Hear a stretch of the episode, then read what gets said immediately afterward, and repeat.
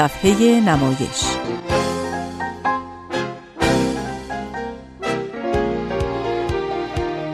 فصل دوم.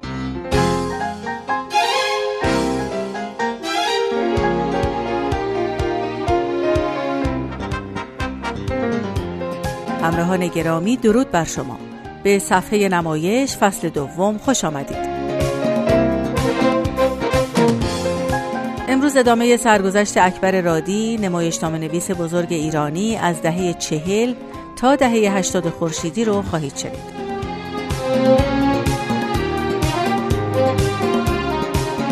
او در بیش از چهل سال کار مداوم مجموعه با ارزشی از نمایشنامه ها و دیگر آثار خودش رو برای تئاتر، ادبیات و هنر ایران بر جای گذاشت.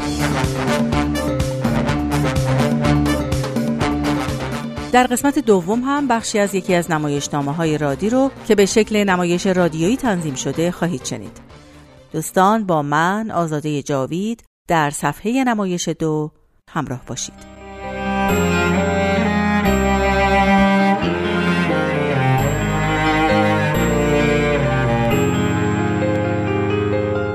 هادی مرزبان کارگردانی است که بیشترین نمایشنامه های رادی رو روی صحنه برده و برای سالها همنشین این نویسنده بوده.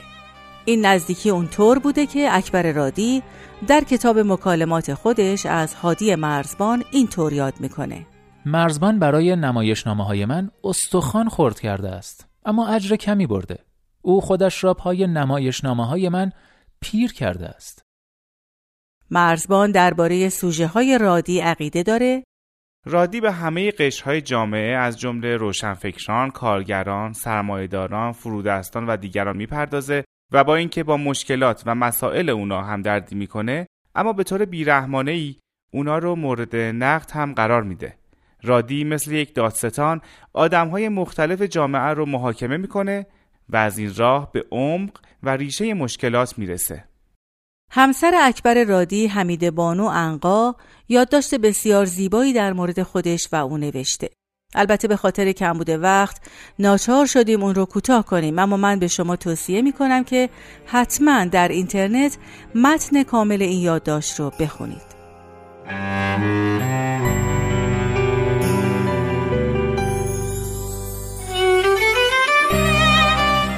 به رادی می‌گویم تو هم صدایی میشنوی؟ برمیگردد به پشت سرش به ابتدای کوچه نگاه می کند می گوید بله صدا خیلی دوره. باید مربوط به زن و شوهر جوانی باشه که دارن با کمبودها و مشکلات ابتدای زندگی دست و پنجه نرم می‌کنن. نگران نباش. کمی جلوتر که بیان آروم می‌گیرن. عشق لبه های تیز و برنده رو سیغل میده. همه ما کمتر یا بیشتر به نوع این مراحل رو گذروندیم.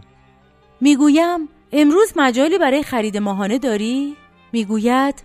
اگه به فردا یا پس فردا موکول کنی بهتره. می‌دونی مطلب یکی از دانشجوها رو هنوز نخوندم. فردا قرار بیاد. اونا رو می‌خونی علامت می‌ذاری یادداشت می‌کنی. گاهی ساعتها تو این اتاق کوچیک با گرمی و تواضع اونا رو میپذیری و به گفتگو میشینی. آیا فکر می‌کنی این اندازه توجه و تواضع منطقیه؟ با مهربانی و صداقتی که از ویژگی های اوست جواب می دهد من در بعضی از اونا استعدادی می بینم که تو نسل ما وجود نداشته.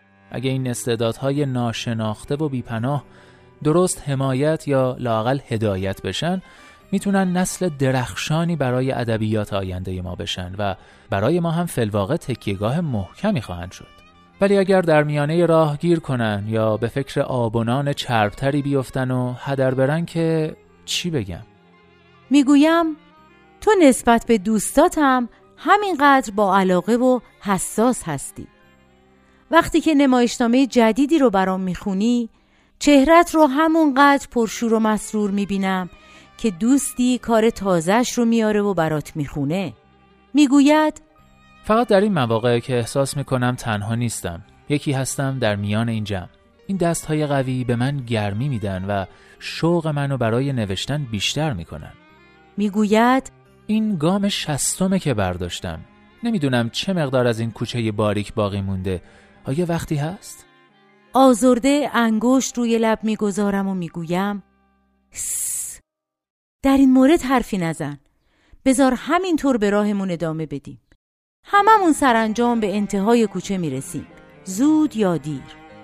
مهم اینه که تا هستم تو را همچنان گرم و پربار ببینم. حالا با یه فنجون قهوه موافقی؟ می‌گوید اگه توی ایوون باشه خیلی خوبه. طرحی برای یه نمایشنامه دارم. می‌خوام برات بخونم و اتفاقا با یک قهوه هیچ بد نیست. می‌گویم بهتر از این نمیشه. نسیم ملایمی روی شاخه های بید مجنون حیات میرقصد و آفتاب طلایی رنگی آهسته از پیاده روی کوچه عبور می کند. من فنجان را بر می دارم و رادی می خاند.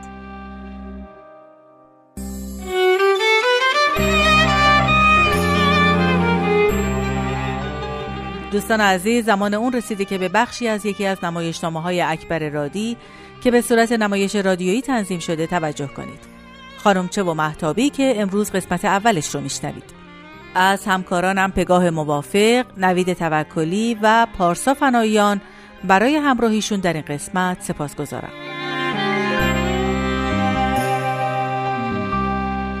امیدوارم موفق بشید تا آثار اکبر رادی رو مطالعه کنید. خانمچه و محتابی نویسنده اکبر رادی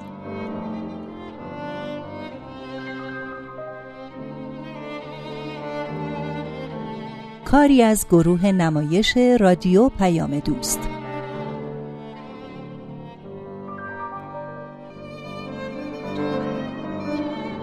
کارگردان آزاده جاوید.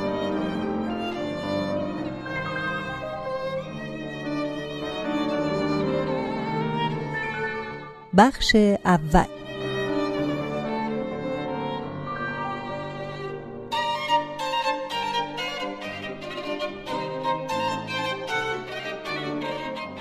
صحنه شهر فرنگی است بی هیچ آرایش ثابتی.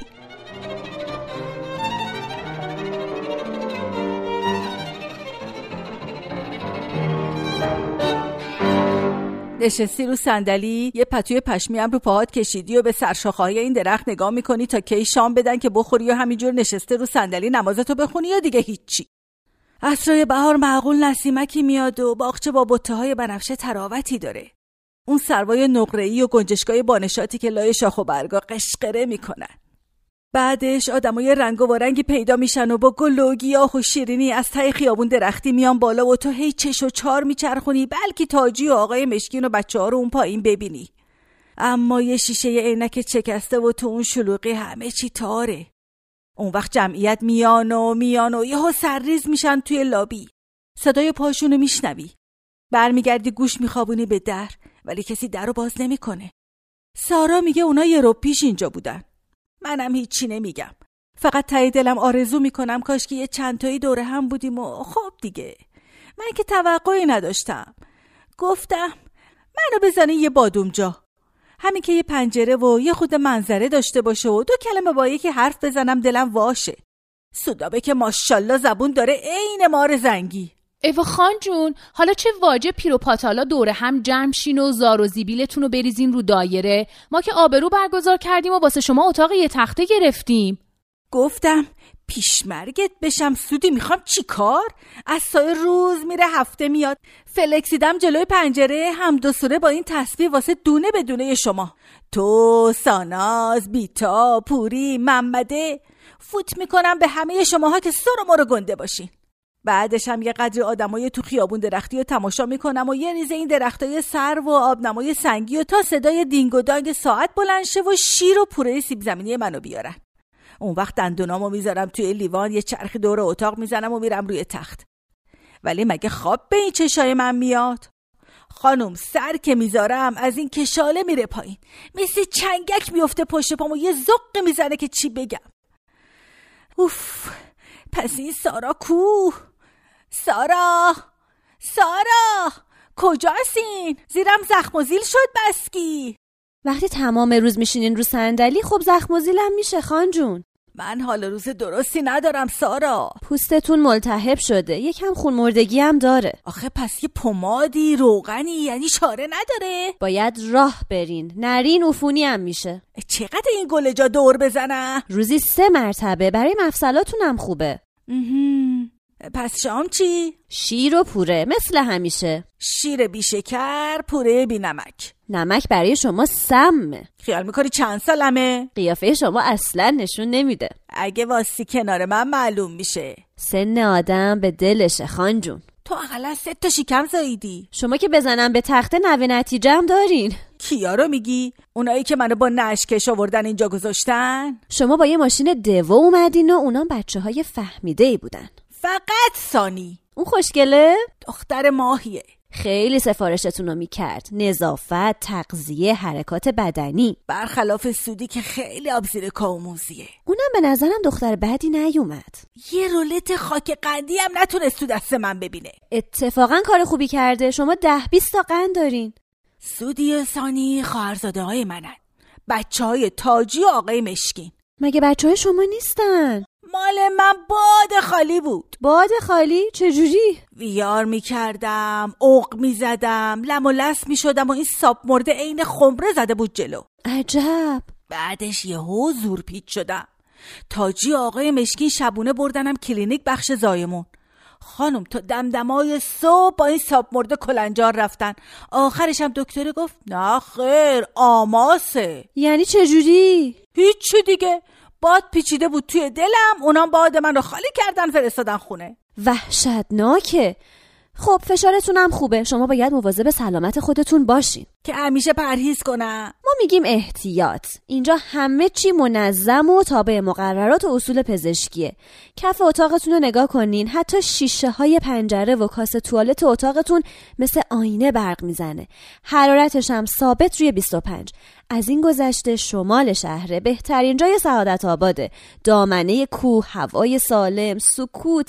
بی جهت نیست که خانه آفتاب ما گرون ترین آسایشگاه تهرانه.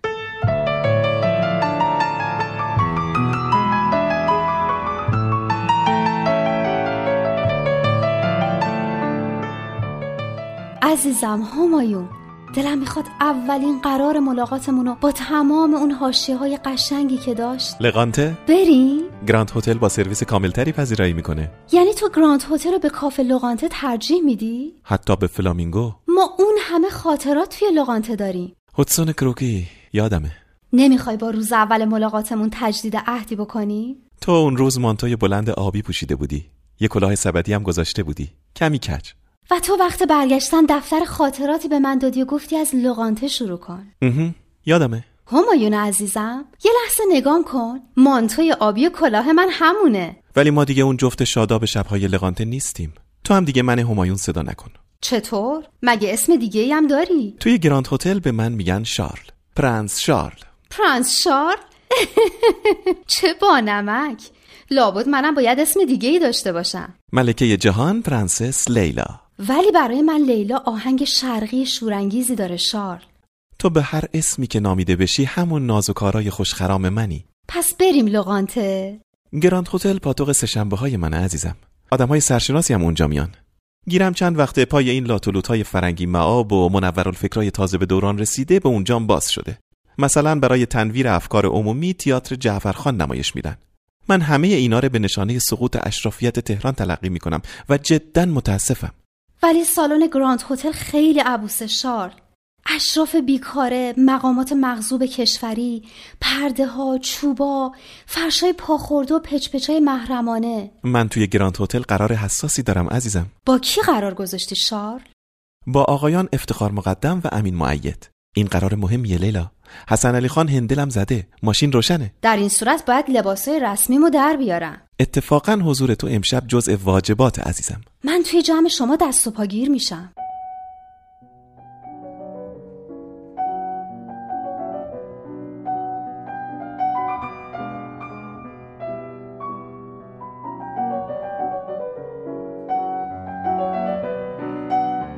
خب بگو تو چی می‌خوری؟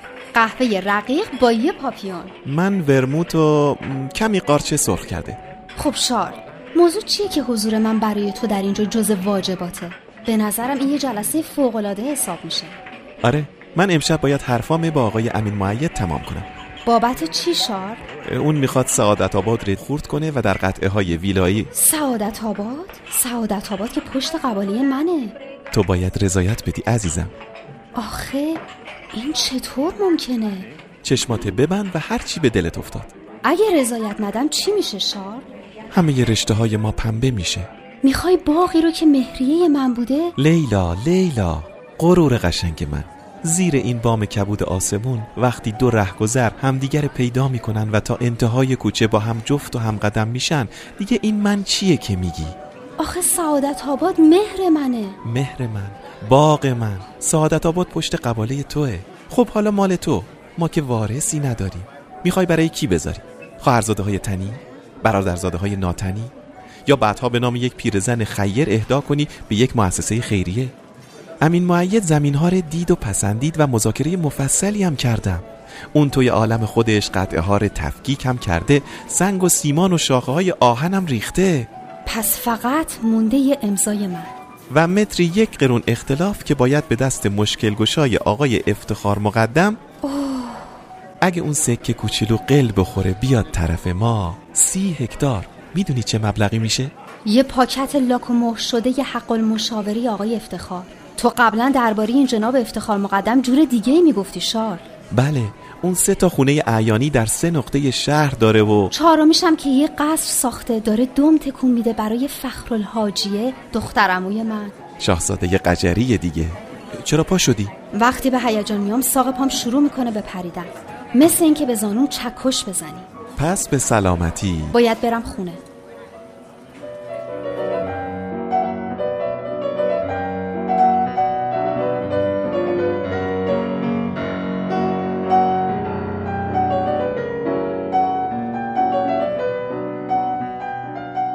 لیلا این حرکت تو اصلا برازنده نبود. حتی اگه خیانت می‌کنی به من نگو. هیچ خائنی به خیانتش تظاهر نمی‌کنه عزیزم. پس این جناب افتخار کیه که می‌خواد حق و حساب معامله رو از تو بگیره که فروشندش منم؟ آدمی بی تخیل کودن محافظه کار و البته بسیار محترم. در وزارت خارجه شخص با نفوذیه و اگه انگشتش طرف من بلند کنه سفارت فرانسه تو هوا زدم. اون وقتی که آقای ادیب و دوله با تمام افتخارات و نشانهای درجه اولش باید بشینه کنار استخر زیر همون درخت بید به این ترتیب من باید بیام به هتلی که پاتوق سه شنبه های توه و بعدم پای معامله رو امضا کنم که اینجوری دیگه از لیلای تو چی مونده شارل؟ یه لبخند مخملی فقط؟ با قامت ملایم و پشت گردن ظریف سلطنتی همین؟ و اون چشمای سبزابی رمیده وحشی عزیزم تو به هتلی میای که پاتوق سهشنبه های منه. عطر بنفشه می‌زنی که عطر دلخواه منه. و سندی رو امضا می‌کنی که در واقع من نوشتمش. پس لیلای من ای با شکو اگه با من خالص و یک رنگی باید یه کار دیگه هم بکنی. گوشی رو بر میداری و از اینکه تب داشتی و بی موقع هتل ترک کردی از جناب ایشون معذرت می‌خوای.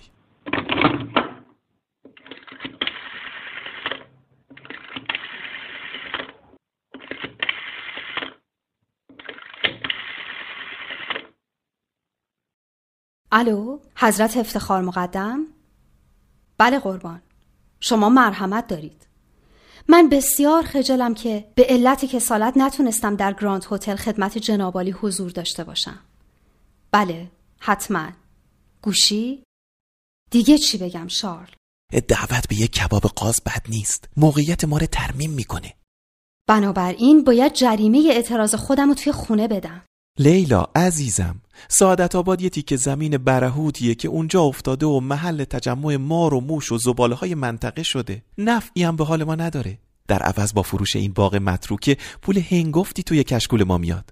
که اگه من سفارت فرانسه رو بگیرم می‌تونیم قشنگترین ویلای پاریس رو باش تاخت بزنیم. مشاور حقوقی داشته باشیم. دو سه جور اتومبیل و لباسای آخرین مدل. فقط کافی حق بوق آقای افتخاره بدیم.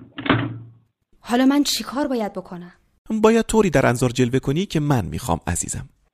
باشه. اگه تو بخوای کباب قازم میدم. گردم بند مروارید. موهامو فر لولهی می‌زنم. چشمای سبزاوی خودمو به هر قیمتی که سفارت فرانسه رو تحویل بگیری. ما باید این پیچ خطرناک رو با آرامش و هوشیاری رد کنیم لیلا. محیط ما به تمام معنی آلوده و متشنج عزیزم.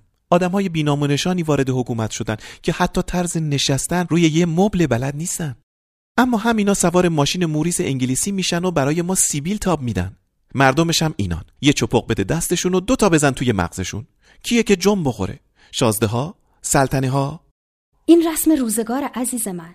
آدم یه وقتی پتکه و میکوبه. یه وقتم سندانه و کوبیده میشه. تو هم مثل اجداد بزرگوار از صحنه بیرون میری شار هرچند متاسفانه از تاریخ این دوره نمی‌تونی بیرون بری. بیا حرفای خودمونه بزنیم. وقتی دوله پشت معتمد من نیست وقتی روی لقب یعنی شرف درباره من به این راحتی قلم می‌کشن دیگه چه شعنی چه شوکتی لیلای من؟ فقط اگه می‌تونستیم سعادت آباد رو تبدیل به جواهرات و اشیاء قیمتی بکنیم و توی قبرمون بذاریم برای حفاری های باستان شناسی بذار تاریخ تو روی سگش نشون بده عزیزم. بذار لعنتش روی سنگ آخرین فرد خاندانی بنویسه که قربانی اصلی ماجرا بوده. وقتی تو با چرب زبونی از آینده حرف می‌زنی من به موجود مقدسی فکر می‌کنم. تو فکر می‌کنی این موجود مقدس ما چه شکلی بشه؟ پایین سنگ و بالا سنگ بالاش دو لوله تنگ بالاش دو سیب قرمز بالاش دو شمع روشن. بالاش کمون رستم بالاش تخت سلیمون بالاش بازار ریسمون بالاش گله گسپن. این که ظاهرا قیافه یه آدمی زاده تو فکر می‌کنی از این قیافه چی در بیاد شارل؟ نجیب زاده ای که حتما باید یه منگولی کوچولو هم داشته باشه.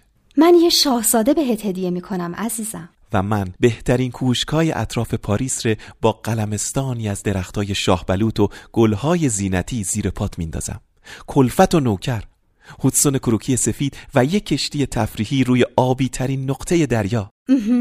کنسرت آهنگ های کلاسیک میریم. با رجال سیاسی، لردها، سرمایهداران و هنرپیشه های مشهور دیدارهای دوستانه می‌کنیم. و بعد شبهای موناکو دانسینگ و میزهای رولت. و من وقتی برگردم به چیزی کمتر از وزارت خارجه رضایت نمیدم. حتی اگه مجبور بشم مثل حضرت والا افتخار مقدم با کلاه پهلوی و یه تکنیک کاملا ایرانی آیا تمام آرزوهای دور و دراز تو در گروه فروش سعادت آباده؟